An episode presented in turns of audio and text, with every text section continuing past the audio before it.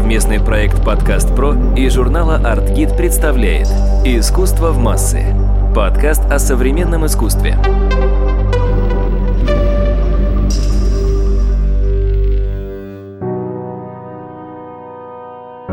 Здравствуйте, это Мария Кравцова, главный редактор издания по искусству «Аргид» и подкаст «Искусство в массы».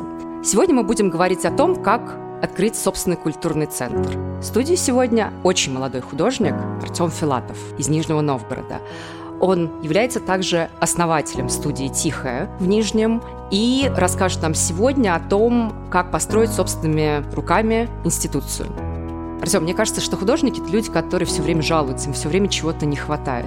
Как правило, им не хватает мастерских, ресурсов, денег и так далее и тому подобное. И я была невероятно удивлена, узнав, что ты со своими друзьями-художниками не просто основал некую студию. Вы построили настоящее здание в центре города, прямо рядом с Нижегородским Кремлем. И это совершенно удивительно, потому что я привыкла к тому, что такие ресурсы в нашей стране есть либо у государства, либо у очень богатых частных бизнесменов. Но я никогда не думала, что простые художники могут действовать с таким масштабом. Конечно, очень приятно слышать такие слова в нашу сторону, в сторону студии «Тихая». Но, конечно, мы не простые художники. В Нижнем Новгороде сложилась такая ситуация, что, с одной стороны, это город, так скажем, региональный и провинциальный. И провинциальный в том смысле, что как бы сами горожане могут его уничижительно описывать. А с другой стороны, он недалек от метрополии, то есть от Москвы. Четыре часа на поезде достаточно быстро, даже если сравнивать коллег из Екатеринбурга или же из Воронежа или Краснодара. В этом смысле всегда можно жаловаться, говорить, что как бы что-то плохо, но в реальности в Нижнем Новгороде огромное количество возможностей. И мы, художественное сообщество, которое сначала возникло на основе одноименной мастерской «Тихая» и вот сейчас как раз трансформируется в такую настоящую студию, оно именно исходит из того, что единственный, кто может тебе помочь, это ты сам. И здесь я как бы не могу не вспомнить, была там одна из дискуссий, один из основателей такого агрегатора, связанного с современной визуальностью, визуальной культурой и современным искусством, Наталья Серкова, она говорила, что почему вы постоянно жалуетесь, почему вы говорите о том, что вот нету этого, нету того, когда вот мы это делаем сами. Да, может быть, мы это делаем не такими большими средствами, как Михельсон или Абрамович, но это всегда начинается с малых каких-то дел. Конечно же, студия «Тихая» — это не единственный пример, когда сообщество не только создает какой-то культурный, художественный продукт и некое как бы новое знание, но и в том числе притягивает к себе разные финансы, людей, которые, может быть, раньше ни при каких других условиях бы не стали финансировать искусство, собирать искусство, поддерживать его, писать о нем в том числе. Начиная от типографии, которая как бы старший брат, и на нее смотреть, это каждый раз смотреть на какую-то такую потрясающую историю успеха. Мы в этом смысле тоже исходим из того, что только лишь сообщество, только лишь благодаря каким-то ну, нашим биологическим, социальным способностям можно аккумулировать ресурс, не только финансовый, для того, чтобы создать такую институцию, которая именно развивается природно. И в этом смысле, конечно, приятно сравнение с ГЭС-два или же с гаражом, но тем не менее мы именно метим в другую нишу, ниша, которая которая соответствует нашим размерам на данный момент и все равно подразумевает биоразнообразие, что иногда опыт, который ты ждешь от искусства, это не только вау-эффект от потрясающих выставок, которые мы все любим, например, в гараже, но это в том числе может быть вау-эффект от того, что ты приходишь за триста рублей, которые ты перечисляешь на Сбербанк Онлайн Евгению Кузьмичеву, чтобы прийти в пространство «Стыд» в Петербурге, которое является маленькой-маленькой комнаткой, где тебе дают фонарик, и ты пытаешься найти искусство в этой темной черной комнате. Мне кажется, что в силах искусства опробировать любые механизмы, которые позволяют ему выжить. Ты упомянул типографию. Мне кажется, стоит добавить, что это Центр современного искусства в Краснодаре, но, тем не менее, даже он действует не с таким размахом, как вы. Потому что типография снимает помещение, не очень большое, а вы построили трехэтажный дом в центре Нижнего Новгорода. Я была недавно, там ведутся отделочные работы, вы должны буквально, наверное, в следующем месяце уже открыться. Я не знаю других прецедентов, когда бы молодые художники собрались и просто, не метафорически выражаясь, построили институцию, да, а просто в буквальном смысле этого слова. Здесь невозможно слукавить, потому что, с одной стороны, у нас есть мастерская, которая началась с этапа ноль, где художники просто работали и пришла к тому, что сейчас художникам тяжело работать из-за потока людей. Студия работает в формате таком open studio, приходят люди с улицы или же в рамках экскурсий, и художники уже пытаются уговорить меня, чтобы просто закрывать двери, чтобы люди не могли просто-напросто мешать. Здесь, конечно, есть такой институциональный рост. Мы из мастерской, которая может профильно ставить перед собой задачу просто производить искусство. И производить искусство в каком-то смысле в стол.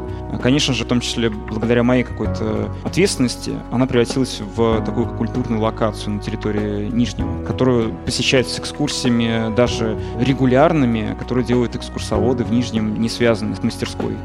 Тем не менее, конечно же, построить здание без поддержки невозможно. И сказать, что это сделано только лишь благодаря художникам, невозможно. Уже сейчас в нашу команду входит, во-первых, Алиса Савицкая, это куратор, которая раньше работала в Волговятском филиале Пушкинского музея «Арсенал». Теперь она приглашенный куратор Музея Москвы и шеф-куратор нашего пространства. То есть это такая как бы пауэр-фигура, очень сильная фигура, которая, конечно же, позволяет нам совершенно по-другому заявлять о себе не только в Нижнем, но и за его пределами. И, конечно же, Наташа Коренченко, наш директор по развитию, человек, который имеет опыт в галерейном бизнесе, и сейчас ради как раз студии «Тихая» она оставляет в прошлом свой бренд галереи «Толк» и берет себе под крыло еще большее количество художников для того, чтобы их развивать и заниматься ими. И это такая как бы организационная структура. И, конечно же, здесь дело не обошлось и без меценатов, и, наверное, в том числе и не обойдется в будущем без патронов, которые могли бы нам помогать заниматься нашей общей деятельностью. Но главное, что это живая структура. Мы уже на начальном этапе, благодаря поддержке и меценатству, строим это здание, потому что в нас верят и нам помогают. Совместный проект «Подкаст.Про» и журнала «Артгид» представляет «Искусство в массы» – подкаст о современном искусстве.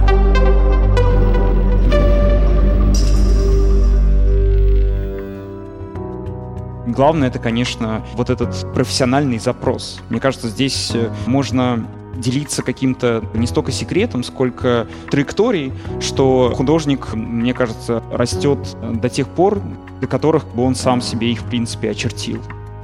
Есть успешные коллеги, которые жили в регионе, переехали в Москву, сейчас работают на весь мир, или же люди, которые жили в одном городе, переехали в Москву, но продолжают говорить о собственном городе, о собственной родине, например, как Павел Отдельнов, который постоянно переживает смерть и историю химической промышленности в городе Дзержинск, который находится рядом с Нижним Новгородом. Это показывает, что лимит твоей карьеры, он лежит только лишь в рамках твоего собственного мышления. И в искусстве есть эта способность.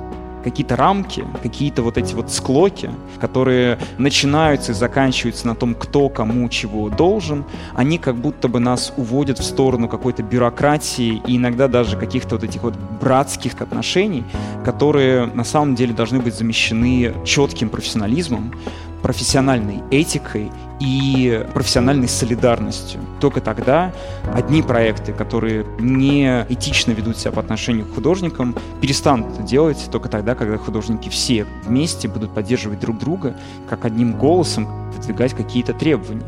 То же самое в студии «Тихая».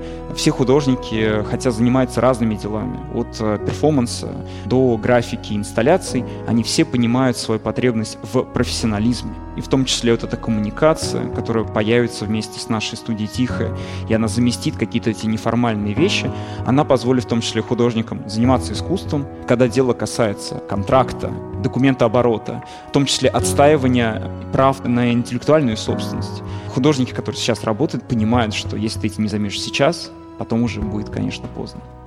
Артём, скажи, пожалуйста, можно ли в нашей стране, к тому же живя не в Москве, не в столице, где, естественно, больше возможностей, зарабатывать искусством? Не работая еще где-то, на другой работе, вот, ради денег, что делали очень многие художники, молодые именно моего поколения.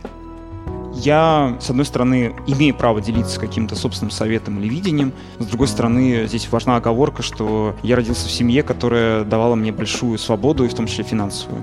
Я имел свободу в том, куда идти и учиться, и что я мог учиться, и в том числе не работать. Это важная оговорка, потому что в каких-то кейсах я не имею права лечить другого человека, как решать свои собственные проблемы. С другой стороны, когда ты выстраиваешь какую-то правильную политику, я считаю, что зарабатывать искусством, конечно же, в регионах можно. Уже дальше возникают разные вопросы со звездочкой, которые говорят, а сколько ты хочешь зарабатывать.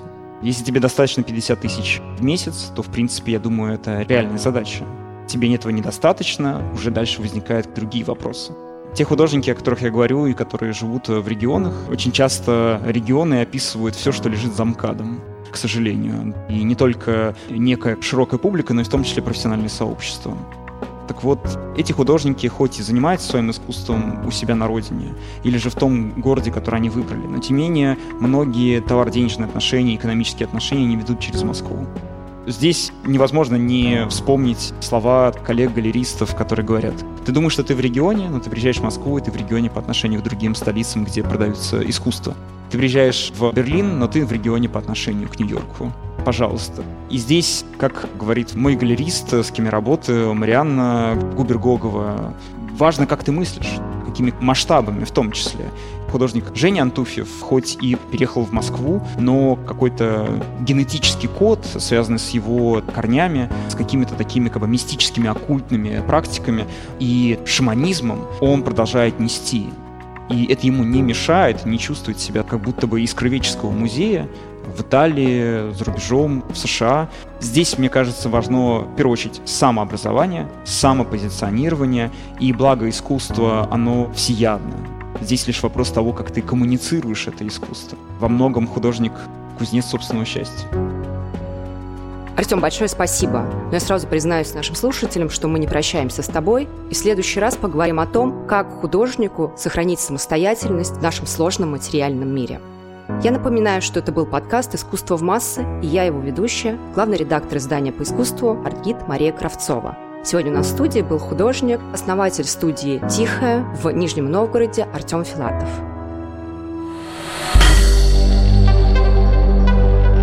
Студия «Подкаст.Про». Производство профессиональных подкастов.